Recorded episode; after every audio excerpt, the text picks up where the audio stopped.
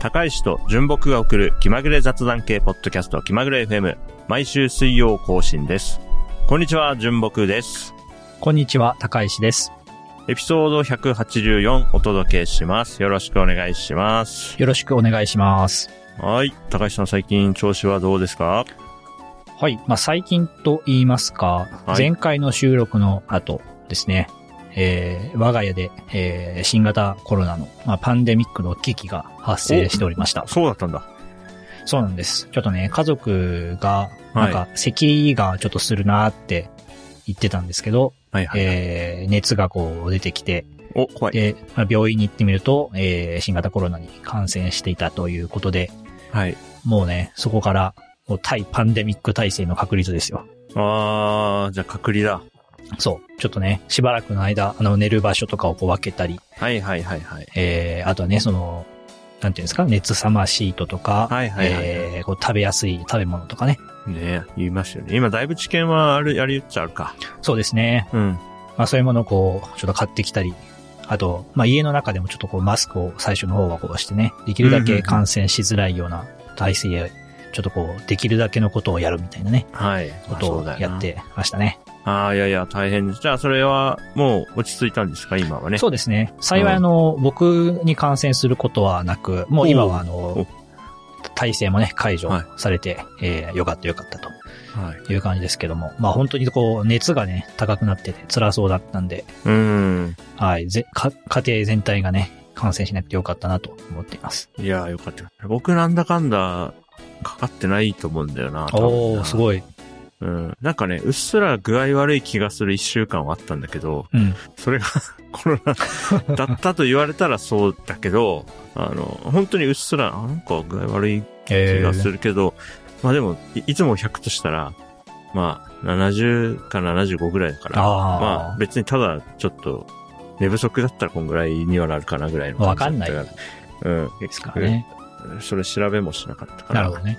うん。いや、なってるかもしれないけど、陽性が出たってことはないっていう感じ。なるほど。いいっすね。うん。あ、でもまあ、よかったですよね。高石さんが、うあの、かかったり、重い症状出たりしなかったのは不幸中の幸いでしたね。まあはい。とはいえあの、なんていうんですか？うん。あの、ウイルス自体はこう持っているっていうんですか、うんうんうん可能性はあったので、まあその、翌週とかの予定はすべて、ちょっとね、キャンセルとかしていや、ー、そうですね。ちょっとそのあたりもバタバタしたりはしてましたね。濃厚接触者ってことですもんね。そうですね。はい。いやいや、そうでしたか。いやいやいや、お疲れ様でございます。はい。お大事にとお伝えください。はい、ありがとうございます。じゃあ次、僕ですね。ちょっとその話の後で、パーティーの話かよっていう、ちょっと罰がありつつですね。あの、WebDB プレスという、この、ケマグレ FM でもね、あの、休館になっちゃうよって話で思い出話なんかもしましたけれども、その休館をね、えー、し、忍ぶっていう言い方があってるのかわかんないけれども、まあ、休館という知らせを受けて、WebDB プレスに一定の思い入れがある人たちが集まるパーティーが、えーっと、9月7日かな、はい。に開催されて、渋谷で開催されて行ってきました。はい。これあの、僕がキャンセルしていけなかったイベントですね。っていうのが今、あ、それだって思いました。そうそう、高橋さんもともと参加予定なのは、あの、登録者で見てたんで、そうそう。うん、会えるんだ、あ、渋谷でよろしくお願いしますって思ってたら、そうそう、直前でキャンセル言ってたんで、あ、そういうことかって、さっきわかりました。すよね。はい。いやいやいや、まあそれはしょうがないですね。そう。じゃあ、イベントの、あの、雰囲気をお伝えすると、なんかね、非常にいいイベントでね。うん。で、聞いたところ、これまで関わった著者20年ちょっとの間に、累計の著者数で言うと、1000人超えてるとか言ってたかな。すごいだか。ら、そんぐらいの人たちがやってたお祭りだったんで、まあ、雑誌ではあるんですけども、あの、パーティー参加してみて思ったのは、WebDB プレスっていうコミュニティがそこにあって、うん。で、こんなに、じゃあ、お祝いするぞ、つったらね、こんだけ人が集まって、みんなめちゃくちゃ、うん。あの、楽しそうにしてて、うん。いや、それすごい面白かったですうね。ん。うん。あの、 Rebuild の宮川さんが来てて、あの、もう配信されてますけど、えー、 WEB+DB ですね、長らく編集長やってた稲尾さんって人と、宮川さんが対談してる、うん Rebuild のスペシャルエピソードなんかも公開されていてですね、うん。僕、このパーティーの帰り聞きながら帰ってきたんですけど、なんか非常にエモーショナルな気分になりましたね。いいですね。はい。というわけで、これ楽しかったですね。はい。そんな近況でございました。じゃあ続きまして、えっ、と、お便りいただいてる中からを、えー紹介したいと思います。はい。これはね、あの、熊尾パパさんいつもお便りありがとうございます。今回も一部分紹介させていただきます。えー、川開きについてですね。えーこれは僕がエピソード182で、花火の歴史編っていうすごい浅いトークをしたんですけども、その中で川開きって何ですかって高橋さんがご興味を持ってくれたんだけど、僕もわかんなくて、わかんないって、エピソードではそのままになったんだけども、川開きについてですね、はい、説明をいただきました。川開きは納涼開始を祝い楽しむとともに、水難者の供養や水難防止祈願の水神作用も兼ねた行事で、各地の河川で7月上旬から8月上旬にかけて行われるイベントだそうです。はい。これね、これを受けて、えー僕高橋さんもちょっと軽く調べたんですけれども、えー宮城県の石巻の方だと石巻川、ん？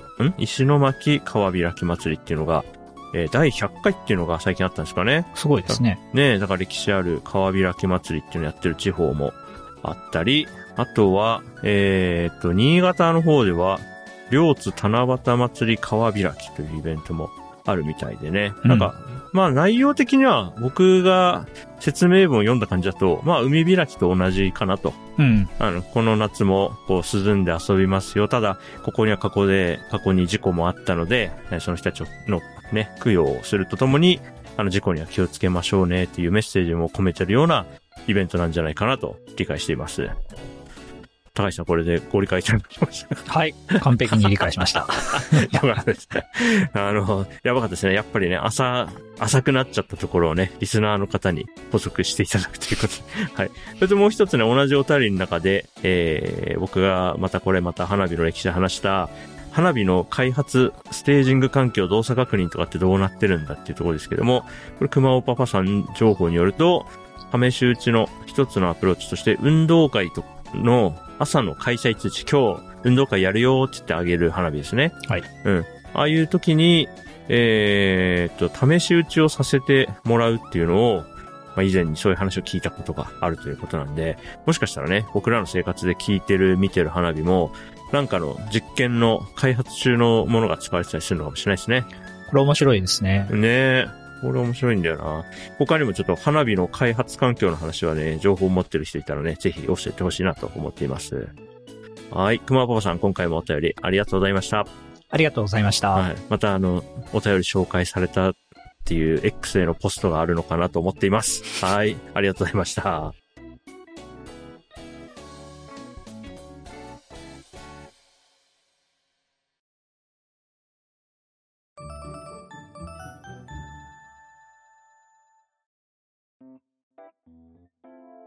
今回はですね、ちょっと最近というか今年僕が取り組んでることについて、高橋さんに話を聞いてもらおうかなと思います。はい。えーっと、僕ね、今年ね、あの、なんだ、会社員を去年の末で辞めて、今年まあ自由に使える時間がたくさんあるということで、何かこれまでやったことないことをどんどん挑戦しようと思って過ごしてるんですよ。はい。はい。その中の一つで、えーっとですね、この長野県の県内にある、えー小学校の学習支援ボランティアというものに関わっています。学習支援ボランティア。そう。なんか、なんとなくそういうのありそうって想像はつくと思うんだけども、はいはい。あの、実際何をやってるとか知らない人も多いんじゃないかなと思いまして。そうですね。はい。まあ、小学校っていうことだから、まはい。あ、自分もね、もちろん小学生だったことあるんで、行ってないとまずい。一応行くことになってるからね。まあそういう人いたかな、どうだったかなって、こうちょっとね、だいぶ記憶がこう曖昧な感じで、なんか。いた気もするし、いなかった気もするし、みたいなね、はいはいはい感じですね。僕の自分の人生の中にはそういう人いた記憶がないから、うん。まあ、先生、まあ担任の先生と、なんか音楽の先生みたいな、なんかのこうんう、専教科に特化した先生と、うんあとはもう教頭先生、校長先生と用務員の先生と、うんまああと保健室の先生くらいだったと思ううんで、ん。うん学習支援ボランティア、また小学生からするとね、その人がどういう区分で来てるかってわかんないと思うから、先生としか思ってないから。そうですよね。うん。もしかしたらいたのかもしれないですけれども、今では私が純先生と呼ばれる立場で、はい。毎週小学校に行ってるんですね。へはい。なんで、ちょっと今日はね、その話をして、はい。で、最初にちょっとだけ補足なんですけれども、はい。あの、小学生の情報ってすごく、こう、扱いに注意したいと思っていて、ーうん。なんで、特定個人の名前とか出さないのはもう、それはもう最低限もちろんですけれども、うん。あんまりこう、僕が関わってる小学校が、なんかこう、あ、どこどこ小学校のことだなって分かることもできれば避けたいとは思ってるんですよ。うん。なんで、ちょっとね、ところどころね、フェイクを交えつつ、うん、うんなんかこう、ありもしないエピソードを話して、なんか、受けを取るとかはするつもりはないんだけれども、ただあ、たまに僕の判断で、ややフェイクを混ぜて特定しにくくするってことは、あの、やろうかなと思っているので、あんまりなんか細かい部分を詮索するというよりは、あ、最近の小学校ってこういうことがあるんだなっていう、なんか大まかな雰囲気を感じてもらえると嬉しいなと思っています。うん、結構、だから僕も何度か言ってますけど、あのースマホ取り出して写真撮るとか一切やってないんですよね。まあ、うんそれはちょっと、できないですよね。いや、でもね、不思議で、やっぱりこう会社勤めしてても、あのーパーティー参加しても、大体どこ行っても楽しい時って写真撮るなと思って。ああ、そうですね。うん。だから逆に写、もうスマホを基本出さないし、うん写真も撮らないぞって決めて過ごす場所が、自分の生活の中で言うと、もう、あの、美術展か、小学校かぐらいですね。撮影禁止のね。うん。なんで結構まあ特殊な状況ではあるけど、まあその分、まあ結構皆さんが普段触れることのないようなトピックも出せるんじゃないかなと思って、いいですね。今日はこの話をしてみようと思います。はい、お願いします。じゃあまずはね、えー、学習支援ボランティアって何やってんの？っていう基本的なところからいきますね。はい。はい。えっ、と、まず、僕がこれに関わることになったきっかけは、その地域の、えー、なんていうの、掲示板みたいな、うん、だから、なんだ、公民館とかの、うん。なんかポスターとか貼ってあるような場所を想像してもらうと、はい。まあ、誤解がないと思います。そこで、あの、今年度の学習支援ボランティアの募集ということで、まあ、この地域、特に資格とこれこれのスキルがある人とかってことはなくて、あの、この近隣地域に住んでる方で、あの、我こそはっていう人はご連絡くださいっていう、えうん、ゆるい募集があったので、それがいつだ見かけたのがね、3月とか4月とかだったかな。ー。うんう。ん。まあ4月が学年度始まりじゃないですか。で、そのタイミングで募集していて、面白そうだなと思ったので、うん。まあ応募してみたら、その後校長先生と教頭先生と一回顔合わせがあって、うん。うんそこに僕も A4 の紙一枚で、あの、自分のちょっとした自己紹介みたいなのを印刷して持ってって、あの、挨拶して、うんじゃあ、ぜひ、お願い、いつ、何月何日からお願いしますって言っていただけたので、それから関わってます。えー、なるほど。はいあの、でね、それでね、校長先生、教頭先生と会って、その時にバイブスが合わなかったら、おあの、辞退しようとは思ってたんだけど、うん。行ってみたらですね、非常に、なんていうのかな、校長先生も教頭先生も、あの、児童と学校の自慢をいっぱいしてくれて、えー。なんか気分良かったんですよ。なんかすげえ細かいことを言うとか、児童をなんか思うままにコントロールしようとしてるなとか感じたら僕は引いちゃったと思うんだけど、うん僕の考え方的にね。うん、とにかくね、いや、こういう児童がいてとか、いや、うちのね、子供たちは本当にね、明るくて素直でとか、そういう話ばっかりするから、あ、これはなんか良さそうだなってね。ね。うん。それでもうぜひお願いしますって言って、それからずっとかかっています。はい。あとは、えっ、と、ボランティアの募集実は2種類あるってことに、後から、あの、これは知ったんですけどあのね、学習支援ボランティアと学校支援ボランティアっていうのがあります。僕が行ってる小学校では。で二つある。がうん。で、学校支援ボランティアの方は、まあ場合によっては、その教員の皆さんのなんか授業の準備とか学校運営のお手伝いをするようなものもあるんだけど、僕がやってる学習支援ボランティアの方は、もう本当に授業中の教室に入って、あの、児童の皆さんの授業中なんか手上がって質問したらそれ答えるとうんか、うん、あの、担任の先生とか授業を担当している先生一人では、こうなかなか手が回りきらないところをサポートするといった関わり方をしています。なるほど。はい。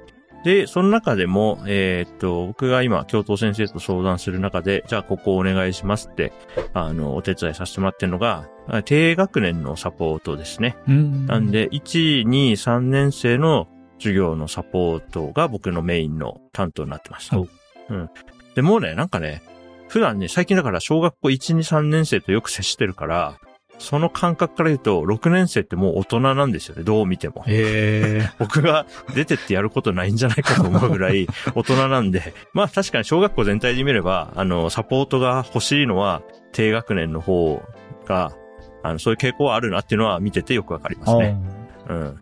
1年生はね、もう本当にね、なんていうのかな、動物、動物に近いというかね、なんか、一度制御を失うとね、マジでね、もうみんな、次々に、あの、席を立って教室が出てっちゃうとか、そういう感じも あるので、多分6年生になると、そういうことはなさそうだなって見てて。まあ、1年生だとね、幼稚園うんを出て、うん。まあ、入ったばっかりみたいな感じですからね。そうそう。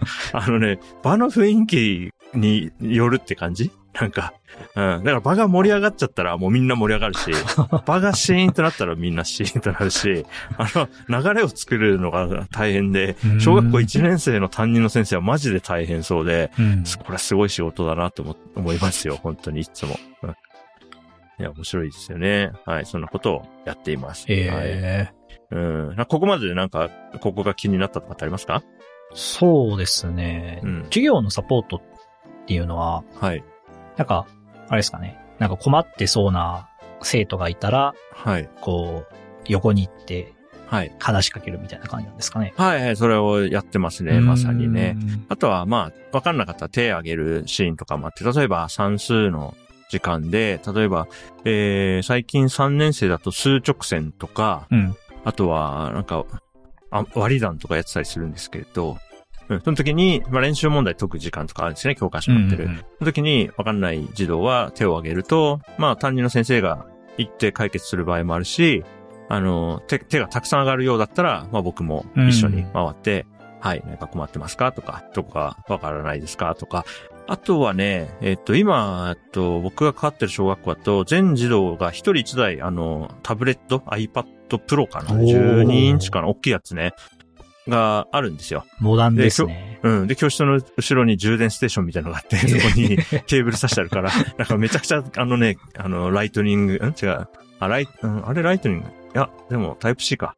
タイプ C がね、刺さってってね、なんか物々しい、ラック、サーバーラックみたいなスペースがあるんだけど、タブレット使う授業は割と、あのー先生なんかなっちゃったって起きるんですよ。あその時に僕が大活躍ですよ。もう、タブレットのトラブルに関しては僕が急に早口で全部解説して、あ、これは OK で大丈夫。はい、これ、あ、これアップデート、はい、キャンセルとか言って、あ、これはこうやったら治るよとか言ってて、すごい勢いで iPad のトラブルを解決していく先生をやってます。いいですね。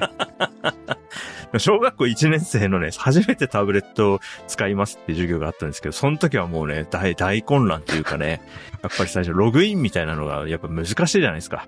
ああ、まあ概念がわからないですよね。そうそうそう。で、一回やっちゃえばキーチェーンに保存されて、次からは、なんか、これこれでログインするみたいなのがさ、下からニュッと出てきて、これをやるっていうのをみんな一回覚えちゃえば、もう、なんていうか、絵で覚えてるというか、これが下からニュって出てきたら OK ってすれば大丈夫みたいになって、あの、まあ、2回目、3回目からだんだんスムーズになるんだけど、その立ち上げのところとかはね、その担任の先生と、あとは松本市の、なんかその、ICT 教育支援係みたいな人がいるんですけど、その人が、多分その人は松本市内の学校をぐるぐる回ってると思うんですけど、うん。うんその人と僕と3人体制でやるみたいなのがあってですね。えいや、あれはね、でも確かに大人、なんだったら高石さんとか、僕の友達あと2人ぐらい呼びたいぐらいの、そんぐらいの混乱っぷりですよ、最初は。ーそしたら、あれですね、あの、うんジュンさんがボランティアに行った小学校はもう、あの、大当たりって言ったらあれですけど、そういうタブレットに関してはもう、うんあ、すごい人が来てくれたっていう感じじゃないですかね。そうそう、なんかわかる人みたいな感じでね。たまたま。うん。あとやってるとね、うん。なんか先生、なんか教頭先生からすると、いや、もしかしたら先生たちの方を助けてもらった方がいいかもとかって話はね、序盤ではしてましたねなるほど。先生たちのもうパソコンで仕事してて、まあなんかもっとこれ効率よくできないのかなっていうのは当然あるじゃないですか、どこに行ってもそうですねんなの。うん。確かにそこで我々がなんか活躍できるところありそうですよね。うん。いやー、すごいな。うん。いや、面白いんですよ。そんな感じでやってましてですね。そう、いくつか、あのね、これに関してはね、あ僕手元の毎週行って帰ってきてメモ書くのがあって、これなんか200行ぐらいメモなんか話せそうなことあるから、あの、全部は全然喋んないんだけど、今日はまあ概要かな負担なんで、例えばまた数ヶ月後とかに、あの、第2弾でここで話してもいいかなと思ってるんで、今日はね、大枠みたいなところをちょっとい、あの、一つ二つ話してみようと思います。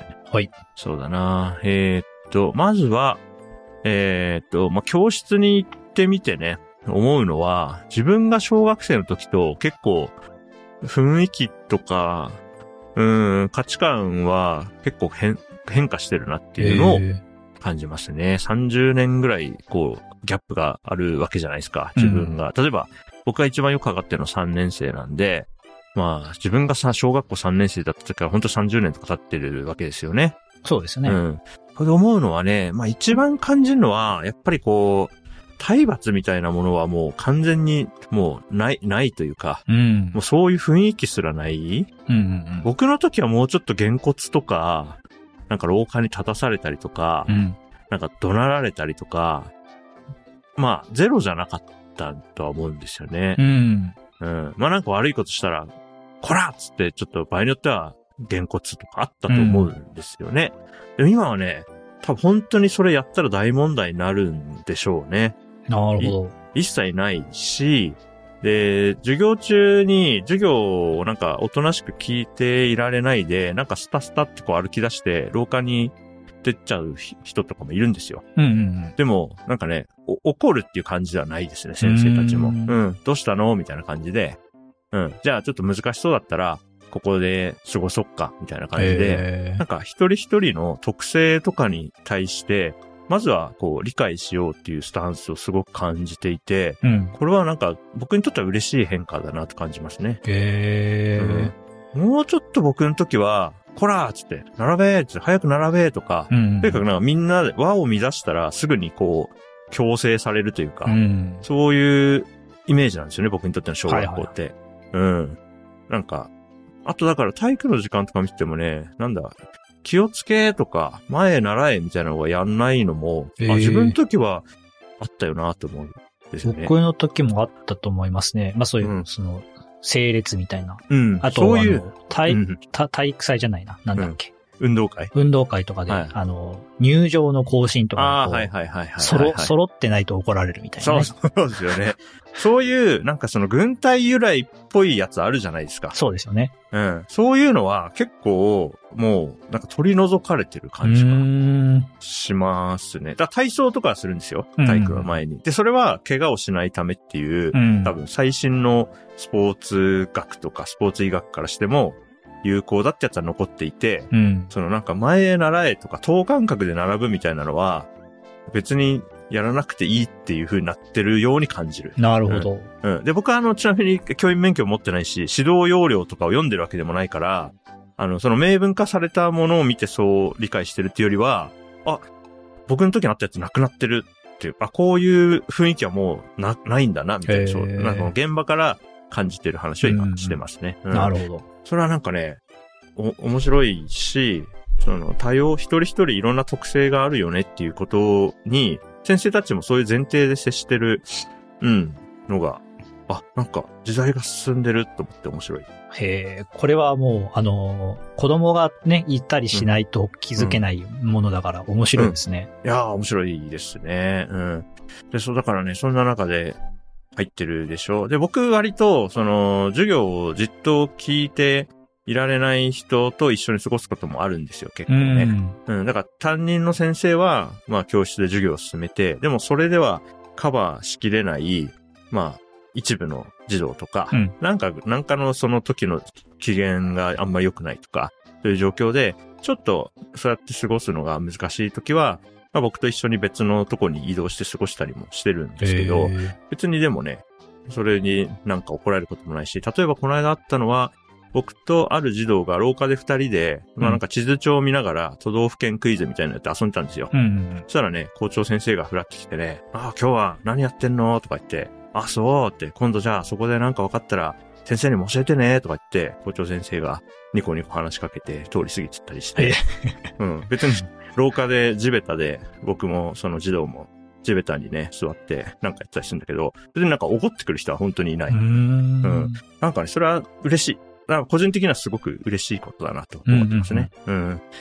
そんなことをね、やってたりします。で、そんなこんなで過ごして、僕、あの、あ僕、ルビー会議育ちなところがあるんで、あの、初日から、首からですね、あの、順って大きく書いて名札を下げて、小学校に行ってて、今もそれやってるんですけど、やっぱりね、順って書いた、ひらがなでね、順って書いた名札を下げていったから、多分、順先生って呼び方が、うん。あ定着したなっていうあ感じがあ。してますね。廊下で会うと。誰、最初にね、だからまだ慣れてない頃、今でこそもう顔見知りの人ばっかりですけど、最初の頃は、なんか知らない人が歩いてるわけじゃないですか、校内をね。まあ知らないおじさんがね、歩いてるってそうそうそうで、ね。順って書いてあると、ん？順先生？みたいな感じで、興味持って誰なんだろうなって言ったら、こんにちはって言って、こんね、今度から、あの、皆さんと一緒にお勉強することになった順ですって言ったら、ああ、じゃあ順先生、順先生って感じでね、集まってくるんで、面白いですよ。うん。あちょっと話戻りますけどね、初日はね、すごい緊張して僕も。うん。うん。まずね、まあ、なんていうか、基本の連絡、電話なんですよね、小学校からやりだから電話かかってきて、あの、何日の何時に、じゃあ来てください、みたいになるじゃないですか。そうですね。それ以上の情報はないから、オンボーディング資料とかない、ないから、まあ、小学校、あの、小学校の場所はね、地図で調べればわかるけど、車はどこに止めていいのかとか、下駄箱はとか、どの口から入ってどこに行けばいいのかとかは、全くわかんないんですよ。で、はじ、初日は着いて、まあ、とりあえず名札を下げて、あの、身元あ明かせるぐらいの人間ですよってことをね、あの、存分にアピールした中で、まず、教頭先生に出会わないことには、この先どうしたらいいかもわかんないから、スタスタ歩いていて、で、今のところね、そのついて、その、教頭先生会うまでって、僕って不審者と変わんないわけですよ。そうですね。早く、やばいやばいとかで、これ誰か知らない人が忍び込んでるっていう状況と何にも変わんないわけだから、一刻も早く教頭先生に会って、今日からよろしくお願いしますっていうのを成立させないと、やばいやばいと思って、めちゃくちゃドキドキしながら校舎歩いてたら、ちょうどね、1年生のね、教室の前の廊下を取り掛かった時に、なんか、すごく元気に挨拶してくれてた男の子がいて、はい。おはようござおはようございますって言うから、おはようございますって、順と言いますって言って、あの、職員室ってどこかわかりますかって聞いたら、職員室って何ですか？っ てあの、春のね、1年生もまだわかんないことたくさんあって、あの、先生がいっぱいいる部屋ってありますかって言ったら、教えてもらえたんで、それで言ってね、いやーもうね、めちゃくちゃ面白いなと思って、ね、それいいですね。過ごしてますよ。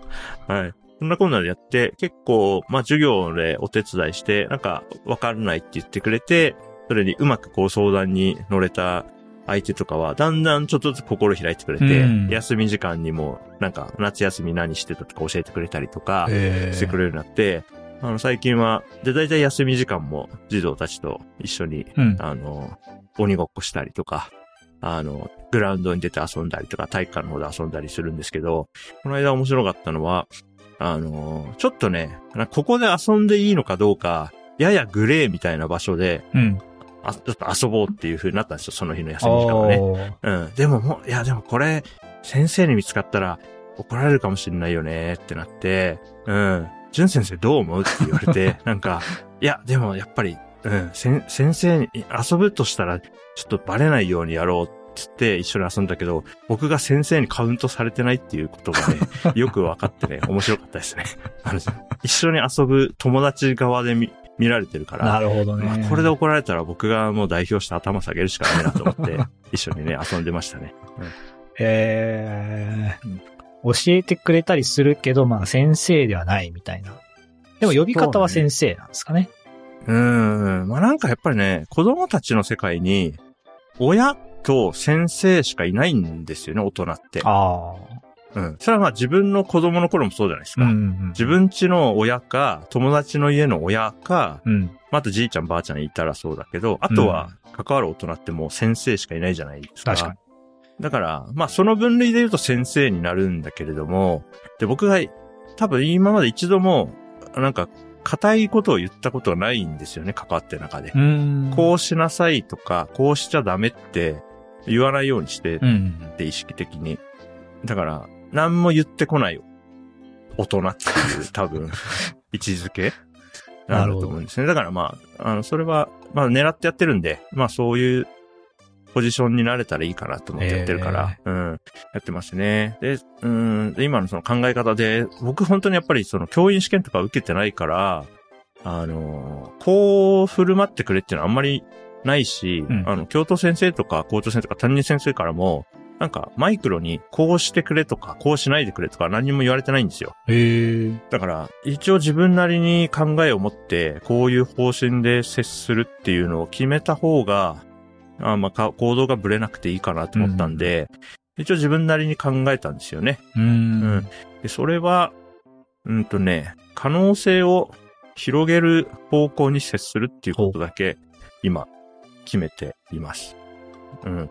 っていうのも、なんか親でも先生でもない大人の友達みたいなポジションになれたらいいなと思っていて、うん。でたまにね、淳先生って、なんか、学校来ない日何してんのとかって聞かれたりもするんですよ、たまにね。まあ、気になりますよね。うん。そしたらね、あの、あの、プログラム、ソフトウェアエンジニアやってんだよ、とかって、な、それ何？って言ったら、みんな、なんかスマートフォンとかタブレットとか使ってるって聞いて、うん、使ってるよ、って言って、その、あのそのアプリとかを作る仕事だよ、とかね。う。そういうんこと言うと、あそういう仕事もあるんだとか、あとはね、東京を知ってる大人っていうのも結構なんか貴重な存在なんですよね、長野県の子供からすると。確かにそうですよね。そうそう。東京の話とかするとすごい喜ばれたりするんですよ。へあと北海道の話とかね。はいはい。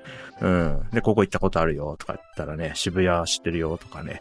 なんで、なんか子供たちが、うん、なんか僕がいなかったら聞けなかった話聞けるとか、うん。子供たちが何かやろうとしてるときに、まあそれはやめといたらって言ったら、まあ可能性狭まるなと思うので、まあ基本的にはこう、可能性が広がる方向に接しようと思ってやってるんですよね。ええ、いいですね。で、そう思ったのは、あの、小学校2年生、3年生でも、もうすでになんかジェンダーステレオタイプとかが植え付けられ始めてるってことが話しててわかるんで、うーんう。ん。それが、それ気づいたのがね、あの、水筒当てクイズが発生したんですよ。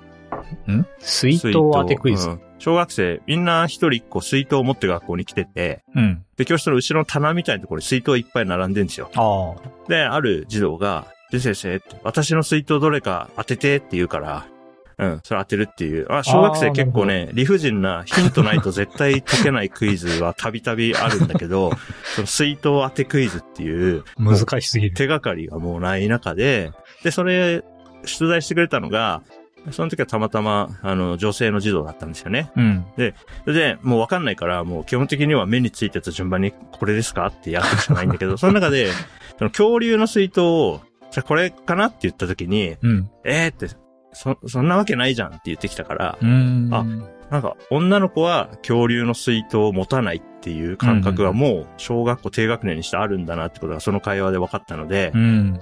うん。えーでも、女の子が恐竜好きでも変じゃないんじゃないみたいなことを、まあ、一言だけね、うんう。ん。そこで、なんか、授業を始めたりはしないから、うん。なるべくこう、固まりつつあるとかほぐしたいと思うし、うん。別にいいんじゃない？もしもし君がそれ好きだと思うんだったら、それは変じゃないと思うよとか、うんうん。まあそういうなんか接し方をしようと心がけて、まあただ手探りでね、何が正解かわかんないんで、うん。いや、難しそうだなやってますね。面白いですよ。喧嘩の仲裁とかマジでね、正解がわかんないからね、もう怖いと思いながらね、その場その場で、あの、インシデント対応ですよ。すごいですね。1年生から3年生くらいだとこう、いい感じに脅し前をつけるみたいなね、概念なさそうですよね。あ、あでもね、すごい感心して、これは見習うべきとこあるなと思うのは、あの、レジリエンスがすごく高くて、小学校低学年って。おー。うん、マジで、取っ組み合いの喧嘩しても、なんかね、1時間後にはもう仲良くなれてたりするんですよね。ああ、なるほど、ね。あれはなんかね、すごくて、なんか時間が解決することがすごく多いですね。うーん。うん。それはなんか、大人だと、例えば僕、高橋さんとすげえ、あのー喧嘩をして、もう今日はもう、カンみたいな別れたら、しばらく気まずいと思うんですけど。あの、小学生はあんまそういうのないですね。レジリエンスが非常に高くて、はーっと感心しますね。こっちが、あ、大丈夫かな？この間喧嘩した二人だけど、大丈夫かな？とか、まあ一瞬、あの、警戒はするんだけど、うん。当人たちは別にへっちゃらだったりするから。なんならもう忘れてるぐらいの感じですかね。そうそうそう。で、先生に聞くと、もう何回もやってるみたいな。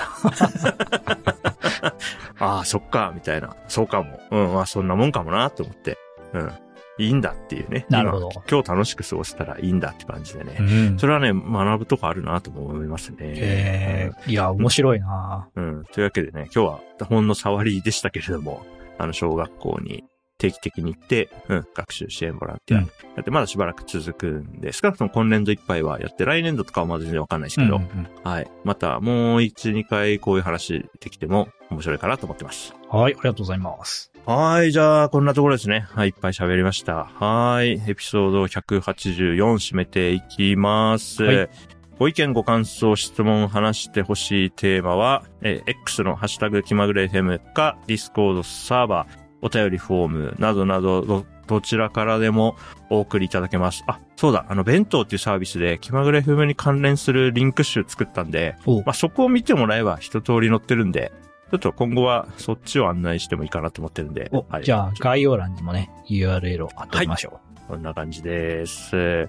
はい、今回は、えーっと、近況ですね。高石家のパンデミックの危機の話、えー僕は WebDB プレス22.9周年パーティー行ってきた話、お便り紹介から川開きの話と、えー純木の小学校の学習支援ボランティアの体験記、その1という感じの話をしました。はいこんなところになります。今回も聞いていただきありがとうございました。お相手は純木と、う。高石でした。はい。また次回お会いしましょう。さよなら。さようなら。キンコンカンコン、キンコンカンコン。